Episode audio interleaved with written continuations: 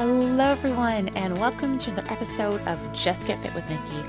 I'm your host, Nikki, and today we are talking about willpower or the lack of willpower. And I get messages essentially every day where people are saying, Oh, you know what? I I gave into my cravings or I, I binged or I overate or I, you know, wasn't able to work out.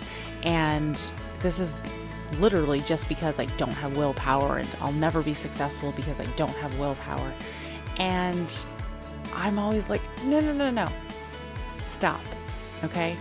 You have to take ownership for what's going on, but at the same time, you can't blame a lack of willpower. Do I agree that we have a limited amount of willpower each day? Absolutely. It's generally why I try to do the hardest or most daunting or most annoying tasks first, because by the end of the day, my willpower or my resolve to actually do those tasks is significantly lower. So, yes, I do believe to a certain extent we have a limited amount of willpower, but when it comes to things like giving into cravings or binging or, you know, missing workouts and feeling like, oh, I just don't have enough willpower, I don't really agree with that. And this is my thought process. If you can take a step back when these situations happen, when you when you go and you go, "Oh my gosh, I don't have any willpower. I gave into my cravings." Take a step back and think about is eating something you are craving really the end of the world? If you're if you go, "Oh, I really wanted some chocolate," and so I got a chocolate bar and I had a piece or I had a part of it and I moved on. Is that a sign of lack of willpower? Or are you going into the situation going, I have no willpower. I bought one or more chocolate bars and I just ate them all. Well, where is this coming from? What is leading to this feeling that you lack willpower? And this is the tricky part because a lot of us are not always ready or in a place to be honest with ourselves. We would rather blame our choices or lack of choices or lack of action on something like willpower. But in reality, you're in control of your choices. You are the one picking things up. You are the one skipping workouts. You're the one ordering certain food. You are the one in charge. And if you're able to take ownership of that and go, okay, I'm in charge, what is it that I want to accomplish?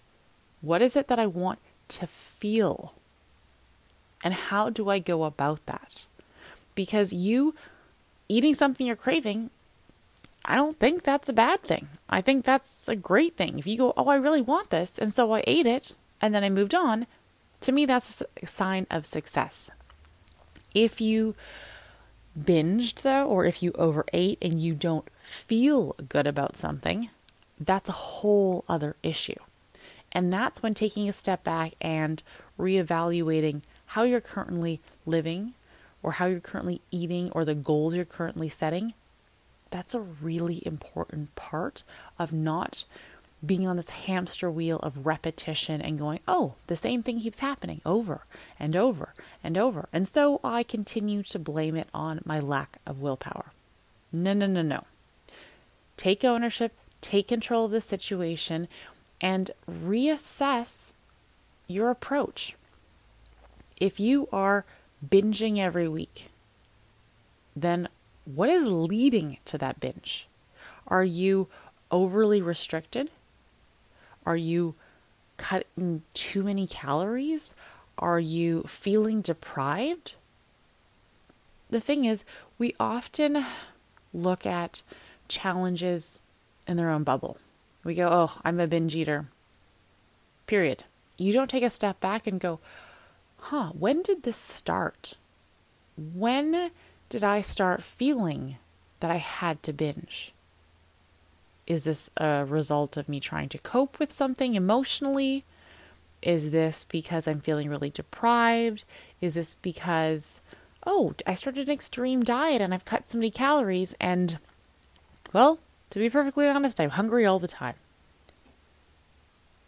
You need to dig deeper to find the answer that has led to the challenge that you're facing. Blaming your lack of willpower is not going to get you where you want to be. And I understand it's hard. I really and truly do. So I say this with a lot of love and empathy and compassion because it sure is something that more of us struggle with than have an easy time with. But blaming your lack of willpower is not going to help. I can honestly say that sometimes I have to take a hard look at what I'm doing and reassess things because I can fall into that trap of, oh, woe is me, nothing's working out for me. Oh my gosh, poor Nikki. But I also know that doesn't get me anywhere. So when I'm ready to woman up and take ownership of the choices I'm making and what's not going my way and reevaluate my approach because it's really easy to get stuck in that loop of I can't, I can't, I can't. It'll never happen for me. Everyone else will always be successful except for me.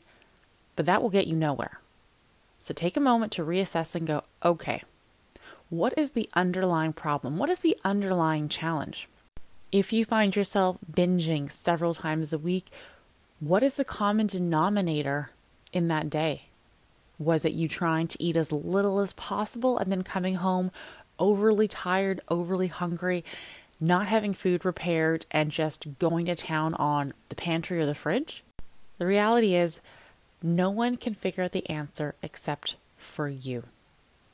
And this is why taking a step back, reevaluating, and reassessing what you're doing and what is leading to this feeling of lack of willpower, it's in your control. You literally have the power and ability to make changes and to have different results. But in order to do that, you need to be willing to input something different. Because if you keep putting in the same thing and doing the same thing, you are going to continue to have the same outcome and same result. And if that's not something you like, and if that's not something that makes you feel good, well, then it's time to make a change. But oftentimes, that feeling of lack of willpower isn't actually because you lack willpower, it's because there's some other issue or challenge at play. Oftentimes, I see people trying to ignore their cravings or to really restrict their calorie intake or to really you know, stick to these lists or food rules of good foods and bad foods. And these feelings of deprivation, these feelings of hunger lead to food feeling all consuming. And if that's where you're at, you can change that. But it does require work and patience and maybe even a coach to help you walk through those moments and to actually go, okay, what's leading to this? But until you're ready to take ownership and accountability and to dig deep and try something different, you're going to be stuck in that same loop. And I know it's scary to do new things. I know it's scary because we have those doubts or that little voice in our head that says, you know what, you're probably going to fail. What's the point in trying?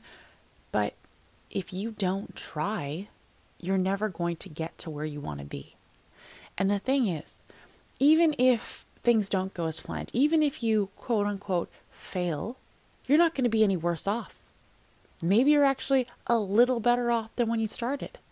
But I promise you, you're not going to be further behind than you are now. So it is absolutely worth the risk, the time, the effort that it takes to improve your relationship with food, to, to go through these moments of self talk and to assess what is the challenge, what is going on, why do I constantly feel like I just have no willpower, or that food is all consuming, or that I just can't stop binging?